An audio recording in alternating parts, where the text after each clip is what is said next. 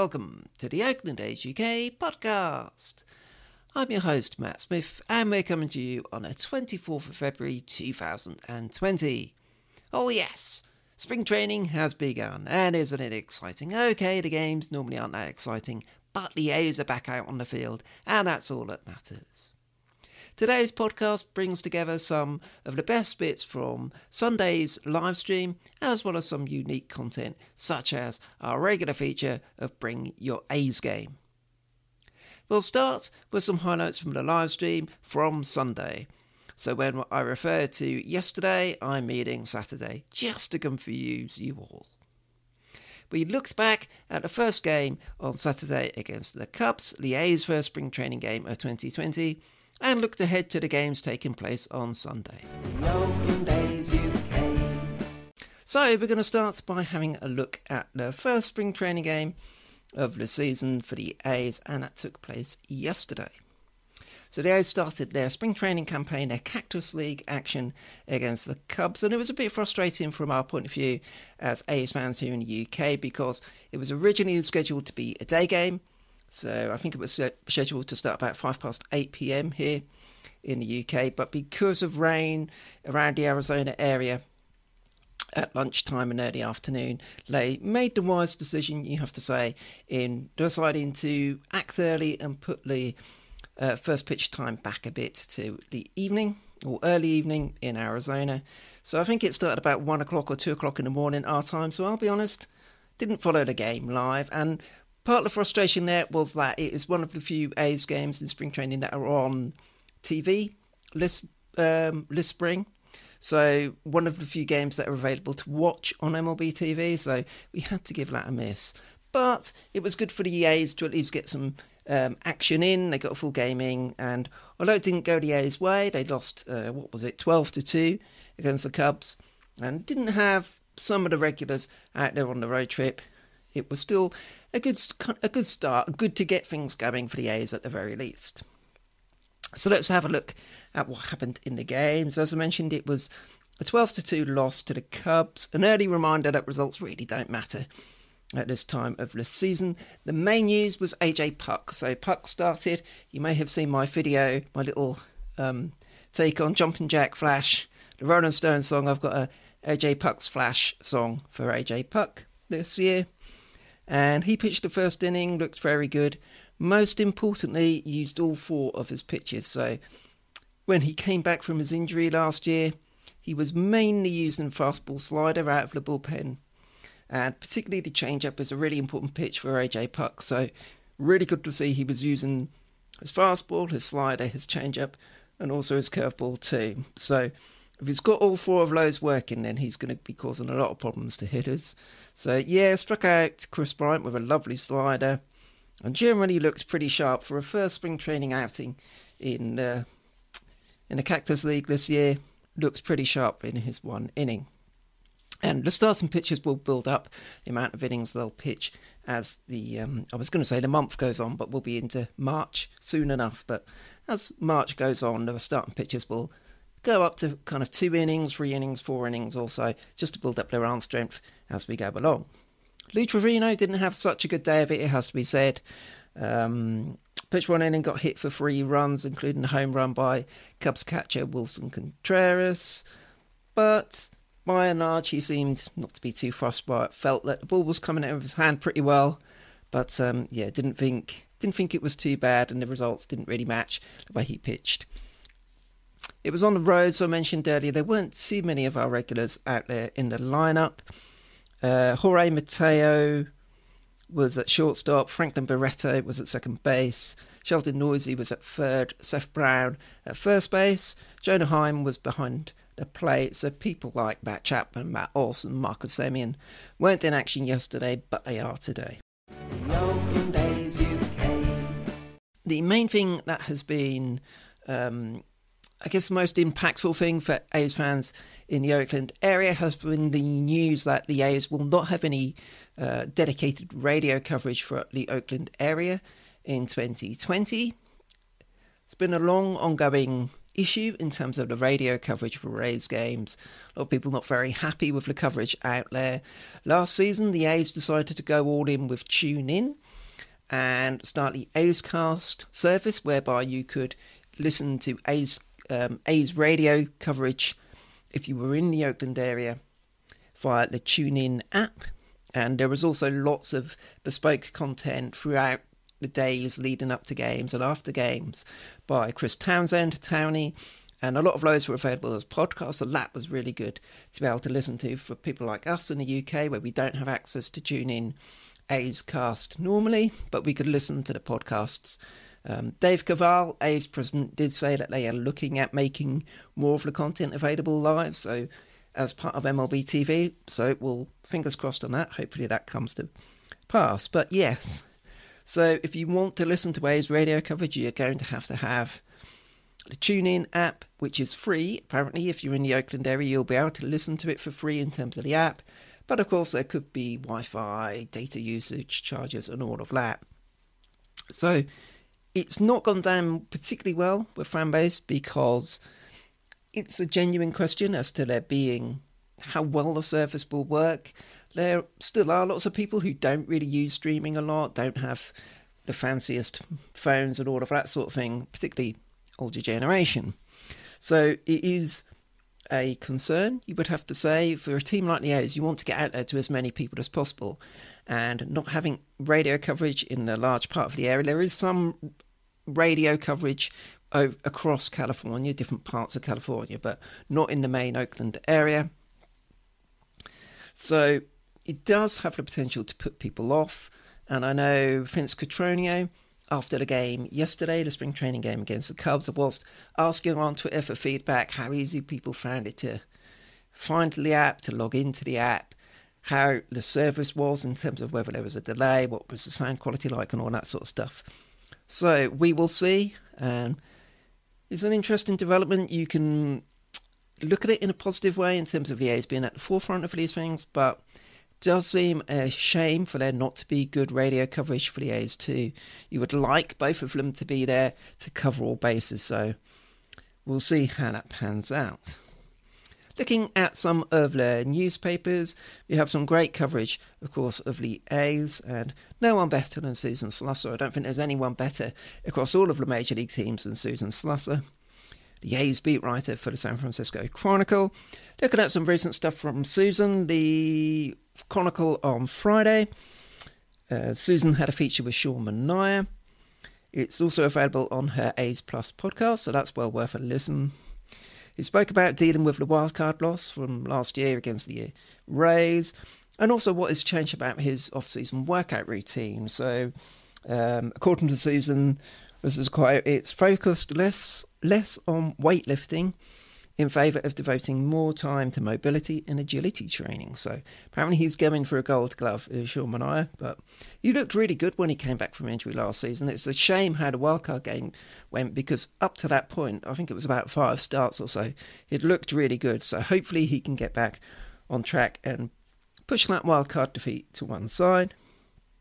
In Saturday's San Francisco Chronicle, Susan Slusser was looking at the shortstop prospects in the A's system, most notably Nick Allen and the 2019 first round draft pick, who was Logan Davidson. Fun thing about that is that it included some quotes from Bobby Crosby. So you'll remember Bobby Crosby as the 2004 American League Rookie of the Year. Had that great rookie season and never really pushed on from that. So it was kind of seen as a bit of a disappointment in some ways. But he is back in the A's organisation, and this year he will be managing the Class A Stockton Ports. So that will be good to see. It's nice to have those former A's players in and around the team. And um, yeah, coming through the minors. So good for Bobby. And an interesting article, him talking about how good, particularly Nick Allen, who's well known around the majors as being one of the best uh, defensive players in the minors already. Um, so he's an exciting prospect. Was slowed down. I think it was an, an, ankle sprain or something like that, which meant he missed part of the season last year. But sounds very promising defensively. And Logan Davidson has already been showing off his first, first round skill set. So good to see those young players coming through and learning from people like Marcus Semien during spring. Meanwhile, on Sunday, today, in the Mercury News, Shayna Rubin was looking at the spring opener against the Cubs, so quite a bit of coverage on that. She also focused on the battle at second base in terms of the different players who are competing for that roster spot, and also the fact that the A's have got 12 outfielders in camp, and picked up on Dustin Fowler, for example, and he's someone who I think the A's slightly have soured on. Um, took a real step back, didn't come through in 2018 didn't really do a lot last year. He was okay in Vegas, and a lot of people hit well in Vegas last year just because of the, the climate and the, the rabbit bull, as they like to call it, was jumping all over the place. But does he have a future with the A's? Interesting article from Shayna Rubin there in the Mercury News, so well worth a look if you can get a hold of it. Do you have a little bit of A's news, which is really exciting in some ways? Is that on the 14th of April, the A's are going to have an Australian Heritage Night, which is very appropriate considering Liam Hendriks is our closer, and we've had some good Aussies in the past too, not least Grant Balfour being a great one to think about.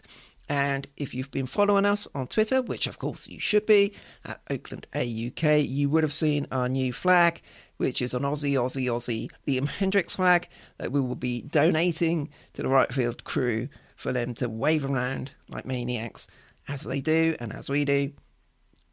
So, yes, tying in nicely an Australian Heritage Night for the A's this year.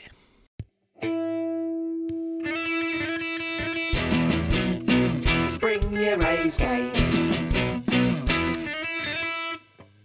We're delving into the history books for this one, looking back at the first ever regular season game played by the Oakland A's.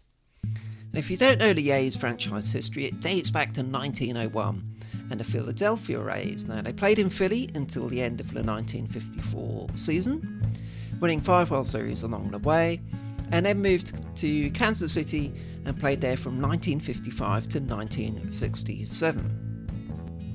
So, in 1968, the A's moved to Oakland and they got their season underway in Baltimore with a single game against the Orioles. The life of the Oakland A's actually started off on something of a somber note because the game was supposed to be played on April 9th, but it was postponed by a day due to that being the day of Martin Luther King Jr.'s funeral. So it actually took place on April 10th in the afternoon in Baltimore in front of about 22,000 fans. The A's starting lineup included Bert Campaneris, Reggie Jackson, Sal Bando, Ramon Webster, John Donaldson, Jim Pagliaroni, Jim Gosger, Rick Monday, and on the mound for the A's was good old Catfish Hunter. The Orioles had some big names in their lineup. The Orioles had won the World Series a couple of years earlier. They had Brooks Robinson, Frank Robinson, the original Boog Powell, Davey Johnson, and more.